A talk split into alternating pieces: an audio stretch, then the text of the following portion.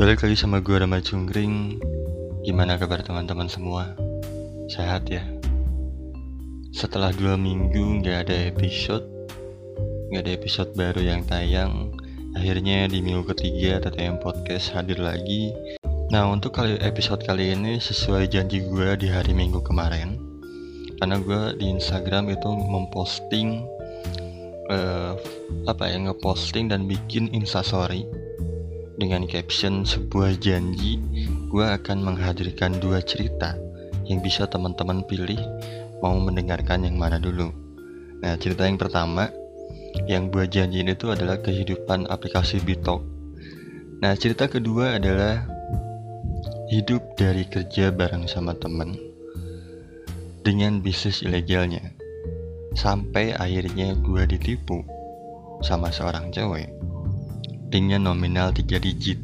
Sebetulnya ini bukan ditipu ya, tapi lebih lebih tepatnya mungkin dimanfaatkan. Nah, karena 70% dari teman-teman lebih memilih cerita kedua.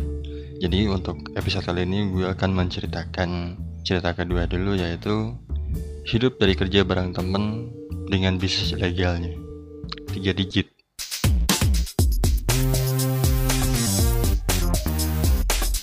Oke, kita mulai masuk ke cerita. Mungkin gue akan menceritakan dulu uh, kenapa gue sampai bisa kenal sama orang ini.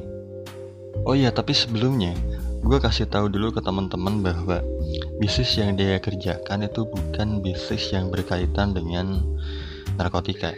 Dan jadi bisnis yang dia kerjain ini bergerak di bidang otomotif. Kenapa dibilang ilegal? Karena dia itu nggak bayar pajak, cuy jadi perusahaannya dia atau bisnisnya dia itu eh, teman-teman bisa ngebeli apa yang dia jual. Itu dengan harga yang jauh lebih murah dibandingin teman-teman kalau misalkan beli ke tempat lain. Ya teman-teman bayangin kalau misalkan gue ngomongin mobil yang kategorinya mobil sport anggaplah misalkan kayak Lamborghini. Lamborghini di Indonesia yang gue tahu gue nggak tahu kalau misalkan uh, ada yang lebih mahal lagi pasti ada gitu ya. Cuman yang yang gue tahu anggaplah misalkan sekitar normalnya 9 m. Nah itu kan yang bikin mahalnya itu sebetulnya pajak bea cukai dan lain-lain ya. Nah teman gue itu bisa ngejual hanya dengan harga 3M itu pun eh 3M dengan harga 6M itu pun dia udah dapat keuntungan bersih sekitar 300 sampai 500 juta. 300 sampai 500 juta. Gue bilang dia punya uh, keuntungan bersih 300 sampai 500 juta karena dia pasti kan nyogok sana sini termasuk uang yang dibayar ke gue karena gue udah kerja sama dia. Nah dari tiap unit mobilnya dia punya keuntungan sekitar ya anggap 200 300 sampai 500 juta. Kenapa gue tahu? Karena dia yang bilang sendiri. Minimal minimal dia mau ambil project itu. Dia mau ambil kliennya itu. Kalau misalkan keuntungan yang dia ambil bersihnya di atas 200 juta sampai 500 juta. Kalau di bawah 200 dia nggak mau. Karena kenapa? Resikonya gede. Kalau misalkan ada apa-apa kalau misalkan ketangkap kan dia juga yang yang dipenjara gitu. Nah gue itu mulai terlibat sama dia itu sejak 2011 akhir-akhir 2011 tapi gue kalau kenalnya sama dia itu udah dari zaman gue SMP dia ini adalah salah satu teman gue di lingkungan rumah gue sebelum gue pindah ke Bandung. Nah awalnya gue tuh nggak begitu dekat sama dia. Ketika apa ya bisa dibilang pas awal-awal gue kenal di komplek rumah gue sebelumnya itu nggak begitu dekat karena uh, apa ya umurnya cukup beda jauh. Ketika gue SMP itu dia udah SMA perbedaan umur gue sama dia sekitar 5 sampai 6 tahun. Tapi setelah gue pindah ke Bandung nah gue makin dekat sama dia.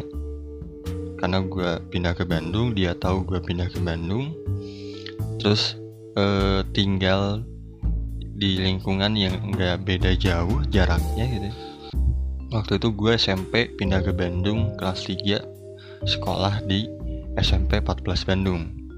Nah dia waktu dulu kosannya itu gak jauh dari situ ketika awal-awal. Sampai akhirnya dia pindah kosan. Tapi berhubung gue udah kenal sama dia jadi kosan dia agak jauh pun gue samperin karena ya gue udah mulai deket lah sama dia gitu. Dan gue udah menganggap dia abang gue sendiri dia pun ke gue sebaliknya sama. Dia udah menganggap gue sebagai adiknya sendiri. Dia adalah salah satu orang yang nemenin gue di masa-masa sulit gue saat itu. Nah jadi gue kenal dia udah cukup lama. Sampai akhirnya gue tahu dia punya bisnis tapi gue nggak nggak begitu tahu detail aja gitu bisnisnya kayak gimana? Dijalankannya apakah uh, ilegal ataupun legal? Gue nggak tahu sama sekali. Nggak pernah berpikir ke sana. Yang jelas gue tahu bahwa abang gue ini ya udah dia punya bisnis yang bergerak di otomotif. Nah setelah itu dia ngobrolin bisnisnya secara intens ke gue itu sejak 2011 dia uh, butuh karyawan lebih banyak. Nah ini nawarin ke gue saat itu gue 2011 kelas 2 SMA gue tuh nggak begitu terlalu butuh sebetulnya. Nggak terlalu butuh karena yang pertama ya masa-masa SMA kelas 2 SMA ya masa-masa bisa dibilang masa puber masa masa-masa di mana kita lagi seneng-senengnya buat ya udah have fun aja main-main gitu ya. Nggak perlu mikirin kerja gitu. Karena saat itu juga kan umuran-umuran SMA masih dikasih sama orang tua gitu. Ditambah saat itu sebetulnya gue kan udah pernah cerita di episode uh, dunia multi level marketing. Bahwa gue terjun ke dunia multi level marketing itu sejak gue SMA tapi saat itu gue memang belum terlalu fokus. Jadi gue belum terlalu serius untuk menjalankan sebuah bisnis itu. Jadi saat teman gue nawarin atau abang gue nawarin kerjaan itu gue sebetulnya tidak begitu tertarik.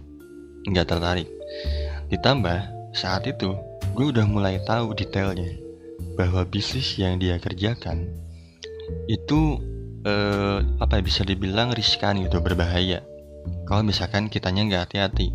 Tapi ketika gue emang butuh uang cepet gue mau nggak mau nyamperin dia saat itu.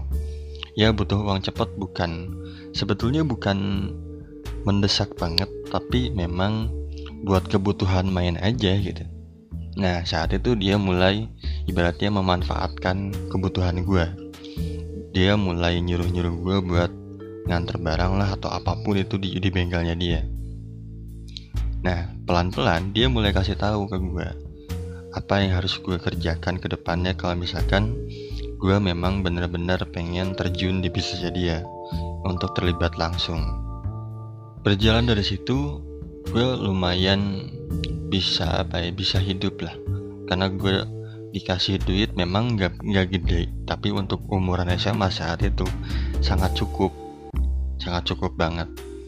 Dan dia memperlihatkan ke gue bahwa di situ dia melatih apa ya, melatih kepercayaannya ke gue gitu jadi dia ngelihat dulu orang orang kayak gua gitu ya bisa dipercaya nggak untuk kerjaan kayak gini yang cukup membahayakan dia sendiri gitu?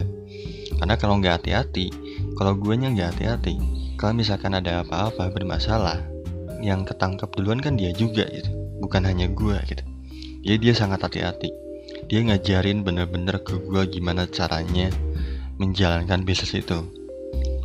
Nah gue mulai terlibat lebih besar itu ketika awal-awal 2012 karena saat itu gue udah uh, apa ya hidup gue udah kerjaannya main mulu gitu ya. Uang dari orang tua nggak cukup. Jadi mau nggak mau gue harus nyari duit sendiri buat kebutuhan gue atau keinginan gue. Nah akhirnya gue disuruh buat terlibat lebih banyak dari hanya sekedar itu. Dan ketika itu pun dia sudah memulai jual beli mobil yang kategorinya itu luxury car ke atas. Jadi yang dia kerjain tuh bukan mobil-mobil di bawah harga anggaplah 1M gitu. Dia mainannya eh, BMW yang emang yang mahal, Mercy dan lain-lain lah. Dia bermain di sana nah setelah itu uh, gue mulai diajakin buat ngambil mobil dari bengkel Jakarta gue mulai diajakin ke bengkel Jakarta. Mulai diperlihatkan bisnis yang di Jakarta tuh kayak gimana. Nah gue diajakin. Selama satu bulan gue ditemenin sama dia. Tiap ada orderan gitu ya. Atau misalkan ada klien yang mau beli mobil ke dia terus mobilnya ada di Jakarta dia ambil tuh. Diambil dibawa ke Bandung. Kalau emang kliennya ada di Bandung atau sekitarnya dibawa ke sana. Dibawa ke Bandung awalnya masih bener-bener full dia gue cuma sekedar nemenin ngikutin doang. Sampai di bulan kedua gue dipercaya langsung. Dipercaya langsung ditugasin Ram lu jam segini harus sudah berangkat di Jakarta. Perkiraan nyampe sana jam sekian lu berangkat di Jakarta ke sini jam sekian malam. Jadi gue tuh tiap ngambil mobil di Jakarta rata-rata pasti malam. Karena malam kan agak apa ya e, pemeriksaan dan lain-lain itu nggak begitu ketat. Karena yang gue bawa kan bukan mobil mobil yang emang pada umumnya gitu. Bukan pada umumnya kalau misalkan ada pemeriksaan gue bisa aja kena kalau ada razia gitu maksudnya. Jadi gue biasa berangkat malam. Gue berangkat e, dari sana Jakarta malam. Yang gue kaget ketika gue pertama kali datang ke bengkel Jakarta sendiri ya datang ke Jakarta sendiri mobilnya tuh bukan mobil luxury car cuy yang bikin gue kaget. Tapi mobil yang pertama gue masuk mana mobilnya? Tuh yang itu.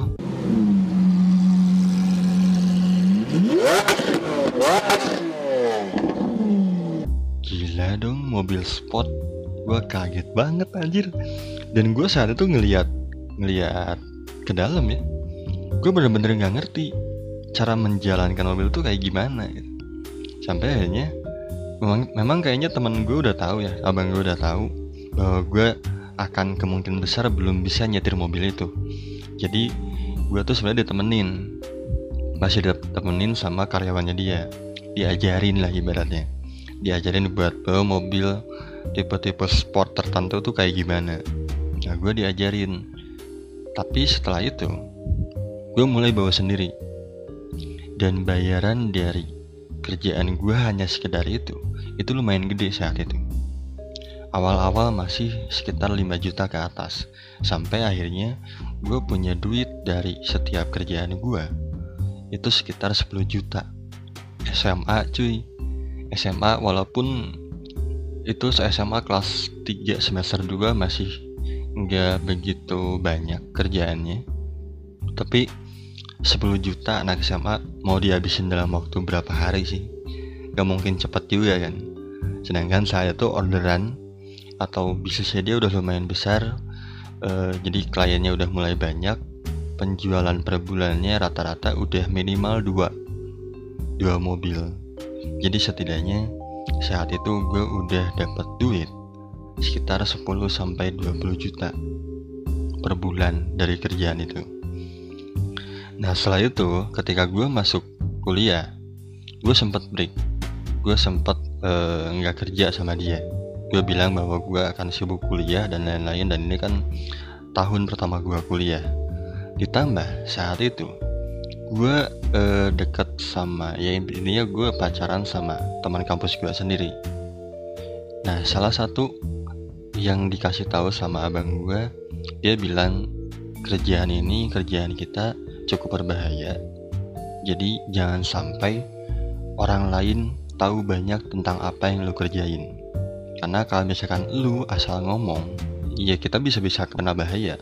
Akhirnya gue nggak cerita banyak sama orang lain termasuk ke pacar gue nah selang kurang lebih setahun lah hampir setahun karena gue saat itu juga keuangannya udah mulai bisa dibilang ya dibilang aman juga enggak tapi dibilang gak aman juga enggak. Akhirnya gue mulai balik lagi ngerjain kerjaan itu mulai dapat uang lagi. Nah di saat itu gue udah mulai bisa dibilang bandel bandel lagi bandel sama cewek. Di belakang cewek gue yang di kampus gue deket sama orang lain. Nah, pertama gue ketemu sama cewek ini yang nanti akan gue ceritain lebih detail juga. Gue kenal dia, dia namanya Cynthia. Gue kenal sama dia itu di Triangle untuk pertama kali. Nah, Cynthia ini yang bikin gue bisa dibilang ditipu ataupun dia yang mem memanfaatkan gue sampai nominalnya itu tiga digit. Tapi gue nggak akan menceritakan detail sekarang, nanti akan gue ceritakan di episode berikutnya karena gue ada salah satu teman yang punya pengalaman yang sama dia ini pernah ditipu juga sama cewek. Jadi akan lebih menarik kayaknya kalau misalkan gue ngebahas uh, pengalaman gue yang satu ini sama teman gue sekarang gue hanya menceritakan tentang bisnisnya aja dulu nih. Nah dari situ gue putus sama pacar gue yang di kampus. Gue tetap berjalan kayak biasa ya ngerjain bisnisnya dan lain-lain.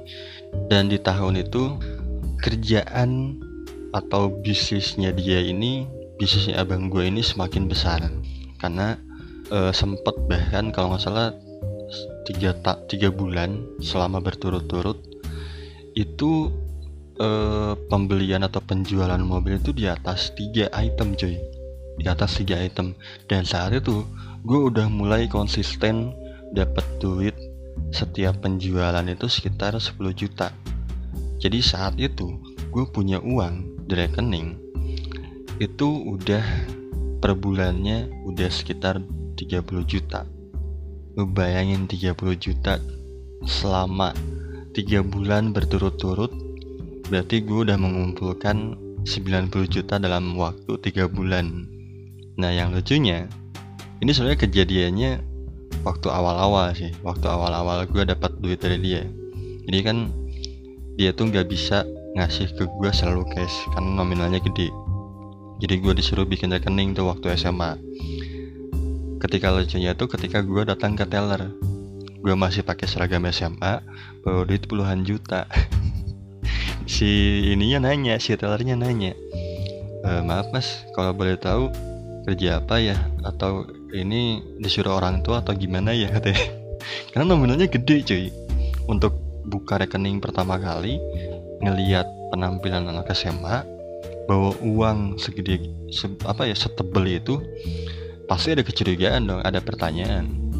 Yaudah gue dengan polosnya jawab disuruh orang tua aja gitu. Disuruh orang tua bikin rekening dengan atas nama gue padahal itu bukan bukan disuruh orang tua karena emang itu rekening gue aja gitu. Nah setelah itu di tahun 2013 tuh gue bener-bener udah bisa beli apa pun tanpa minta orang tua. Karena udah pemasukan gue udah enak banget. Udah bener-bener enak banget udah nyaman banget. Tapi di sisi lain selama gue kerja sama dia gue tidak pernah hidup dengan tenang.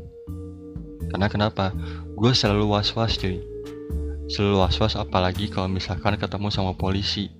Apalagi kalau misalkan gue lagi bawa mobil ataupun bawa motor ada razia jadi ketakutan gue saat itu bukan masalah gue nggak bawa sim atau apa pun itu tapi takut uh, bahwa bisnis gue ketahuan sama temen gue nah jadi hidup gue saat itu benar-benar tidak tenang karena gue terlibat dalam bisnis yang ilegal sama teman gue berjalannya waktu uh, gue tetap menjalankan bisnisnya walaupun dengan hidup tidak tenang ya setiap harinya tapi kan ya mau gimana lagi uangnya sangat menggiurkan buat gua saat itu. Jadi ya mau nggak mau tetap gua jalanin gitu. Dari hasil bisnis itu alhamdulillah alhamdulillah. Udah tahu duit haram pakai dia alhamdulillahin ya gue dapet uh, dari bisnisnya dia tuh gue bisa kebeli motor sendiri. Gue juga bisa beli mobil sendiri. Walaupun gue saat itu belum bisa pakai sembarangan karena pasti akan timbul banyak pertanyaan kalau misalkan gue ketemu orang yang cukup kenal gue gitu. Nah berjalannya waktu sempat agak turun bisnisnya dia di tahun 2014 sempat agak turun pas awal-awal. Tapi dia tuh lumayan naik lagi di pertengahan 2014 sampai pernah kalau nggak salah 4 bulan gitu itu keuntungan yang dia punya di atas per bulannya ya per bulannya keuntungan bersih yang dia punya dari setiap penjualan itu bisa-bisa di atas 3 sampai 5 M selama 4 bulan berturut-turut. Menurut gue itu angka yang sangat gila ya. Itu berlangsung selama bertahun-tahun. Ya dia bisnisnya makin lama makin gede gitu. Nah gue jadi gue tuh hanya terlibat sebatas itu aja. Jadi gue hampir apa ya bisa dibilang hampir tidak pernah ketemu kliennya dia ya. Adapun beberapa kali hanya ngobrol uh, sama kliennya tuh gue cuma nemenin nemenin dia bahwa orang ini lagi nyari mobil ini dengan spek ini. Terus misalkan uh, deal-dealan harganya berapa gitu gue hanya sebatas tahu itu aja. Terlibat di sana. Gue tidak uh, sering untuk diem di bengkel karena menurut uh, abang gue sangat membahayakan kalau misalkan lebih banyak orang yang tahu kalau gue terlibat di sana. Alasannya adalah pertama gue udah dianggap bener-bener adik sama dia. Yang kedua, di tahun-tahun 2013 2014 gue punya tanggung jawab besar yaitu sama pasangan gue yang hidup bareng sama gue si Cynthia itu yang bikin gue kehilangan tiga digit gue punya tanggung jawab itu gue punya tanggung jawab sebesar itu yang akhirnya abang gue tuh nggak mau kalau misalkan gue ketangkep. Jadi abang gue nggak mau orang lain tuh lebih tahu apa ya lebih banyak orang tahu bahwa gue terlibat langsung di sana. Jadi hanya beberapa orang aja gitu yang tahu detailnya. Dan abang gue menjamin bahwa mereka bisa menutupi nama gue dengan cara apa pun dan salah satu caranya dia menghilangkan barang bukti yang terlibat langsung ke gua. Dia kan uh, udah mulai transfer ya uh, untuk pembayaran gua.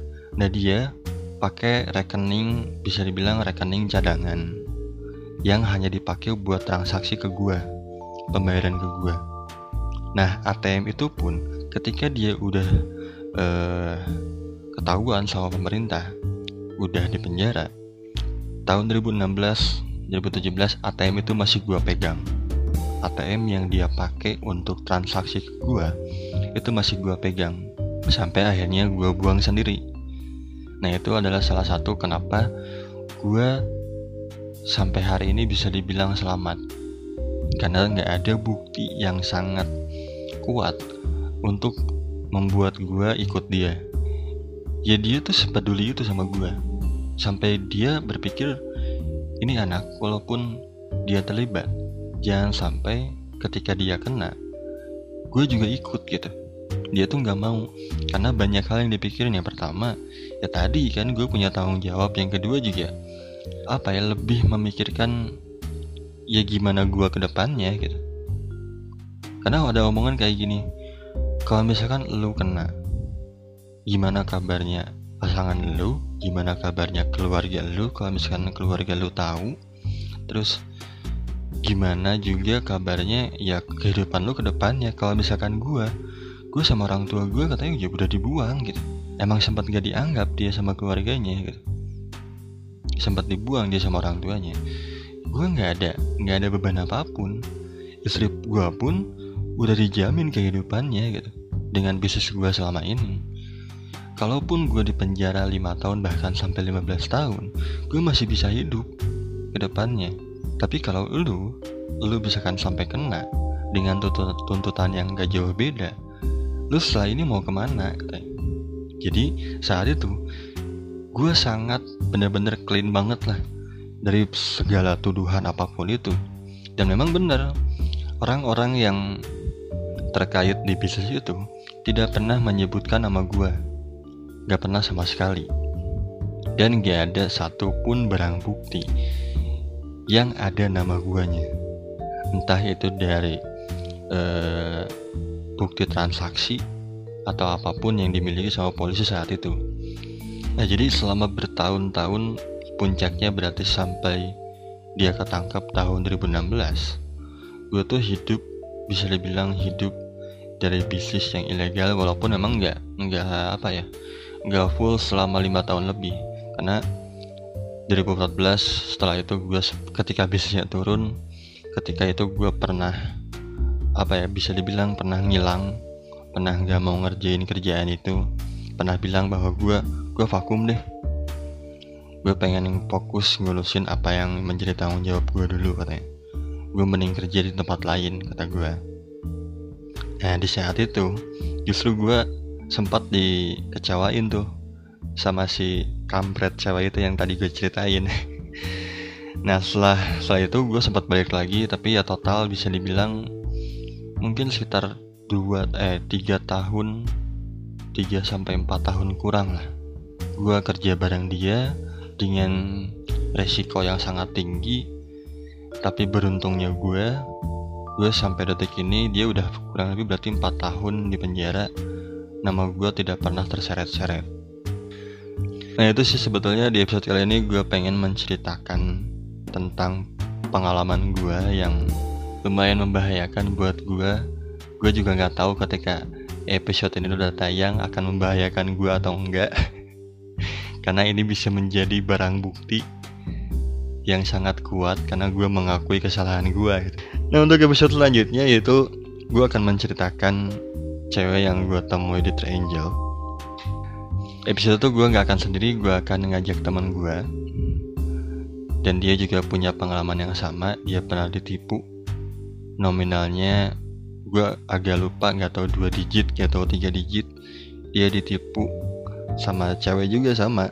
Jadi akan lebih menyenangkan akan lebih seru kalau misalkan gue ngebahas bagian gue yang itu sama temen gue uh, untuk ke depannya juga mungkin untuk episode selanjutnya itu nggak akan yang barusan gue omongin nggak akan langsung tayang.